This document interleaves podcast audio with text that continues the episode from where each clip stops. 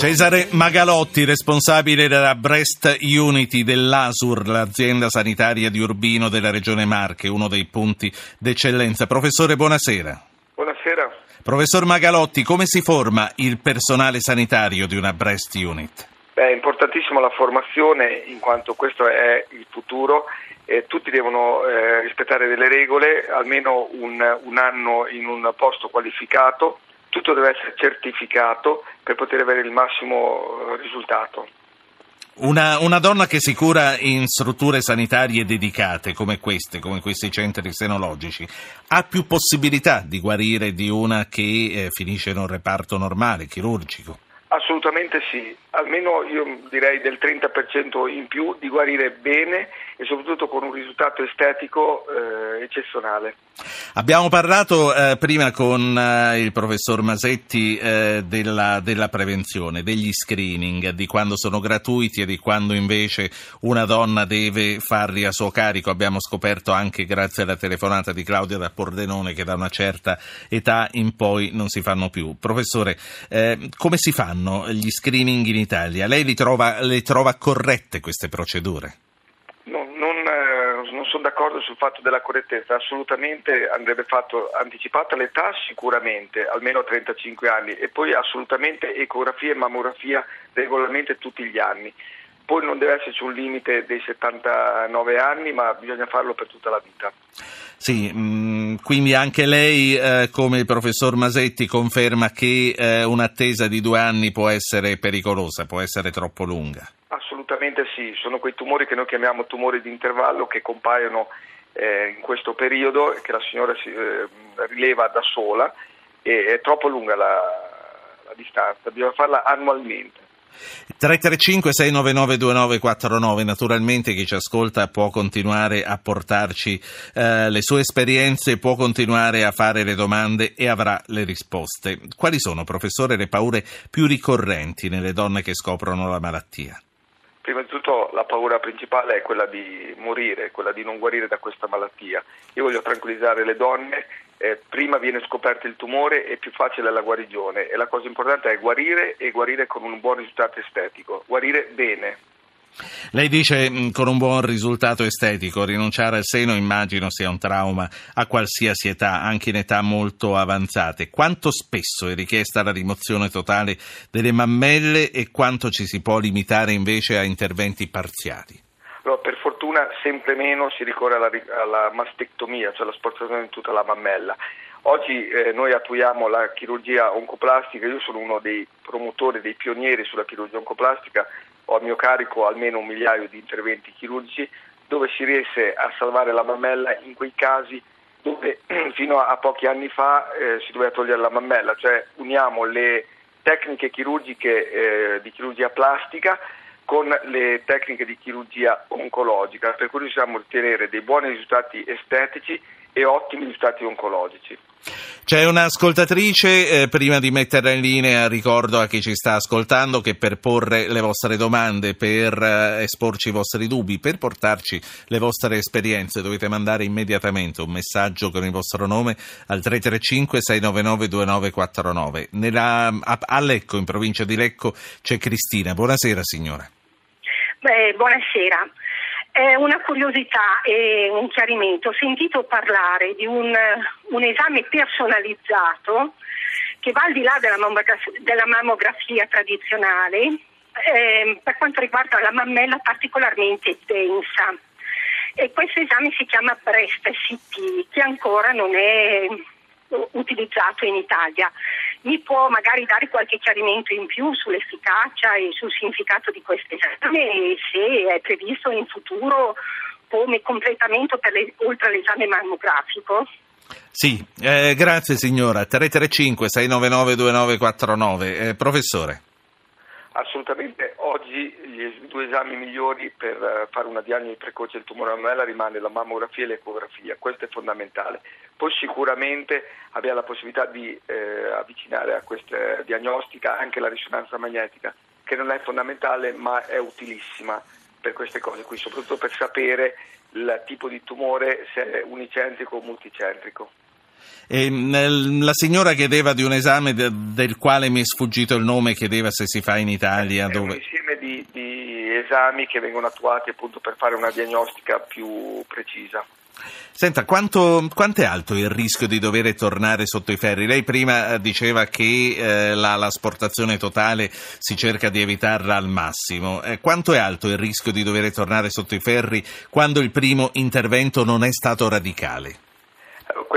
Percentuale è molto bassa, dipende eh, proprio come diceva prima il professor Masetti, dipende molto dal, dal centro dove una paziente viene curata questo dipende sì dall'abilità del, del chirurgo, ma soprattutto dal, dall'insieme dei, dei vari, delle varie figure che, che ehm, vengono coinvolte in questo processo, in questo procedimento.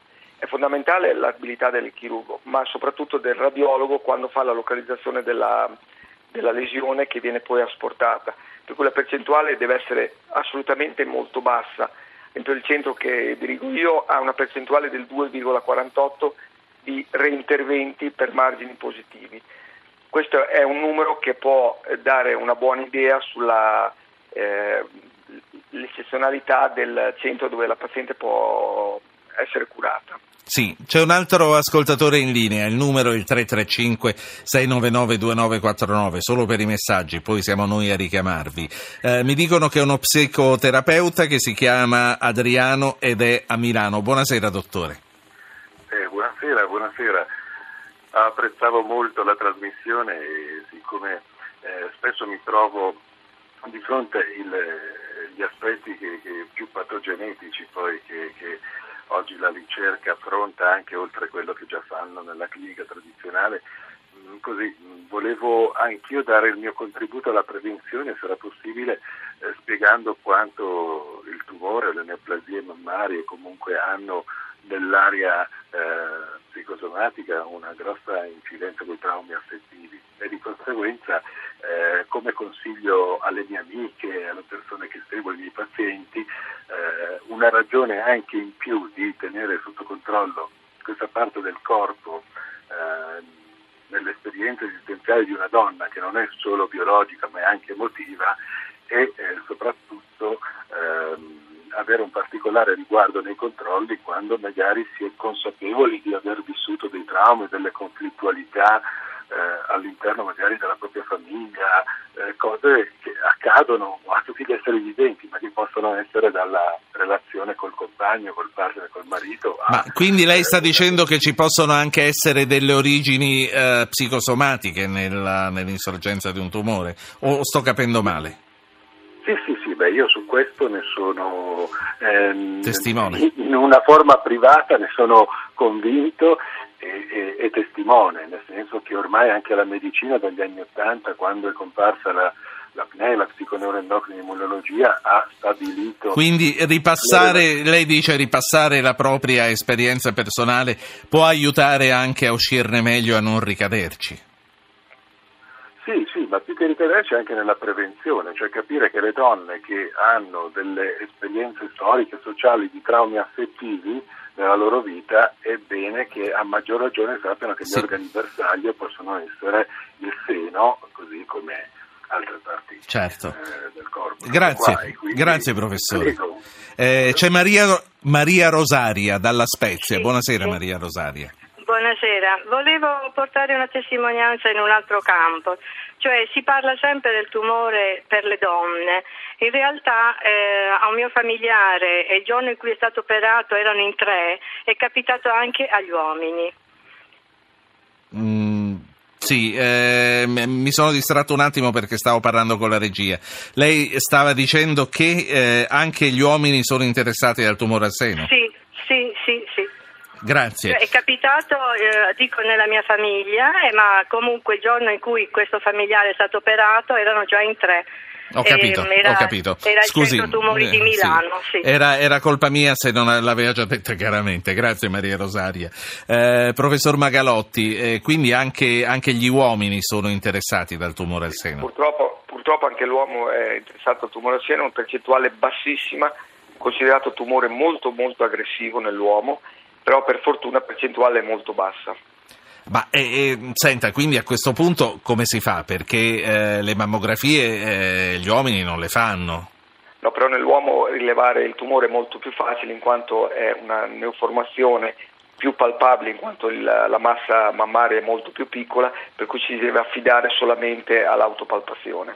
Quindi insomma non perdiamo l'abitudine magari quando facciamo la doccia di sentire e di, di controllare, lei dice? Assolutamente, assolutamente no, bisogna sempre controllare tutto. Um, dottore, io uh, la, la, saluto, lei uh, come dicevo presentandola è responsabile di una breast unit che uh, tra l'altro all'avanguardia si trova a Urbino ed è una delle eccellenze della regione Marche. Voglio chiedere anche a lei quello che ho chiesto a Masetti, a che punto siamo in Italia con questi centri tecnologici?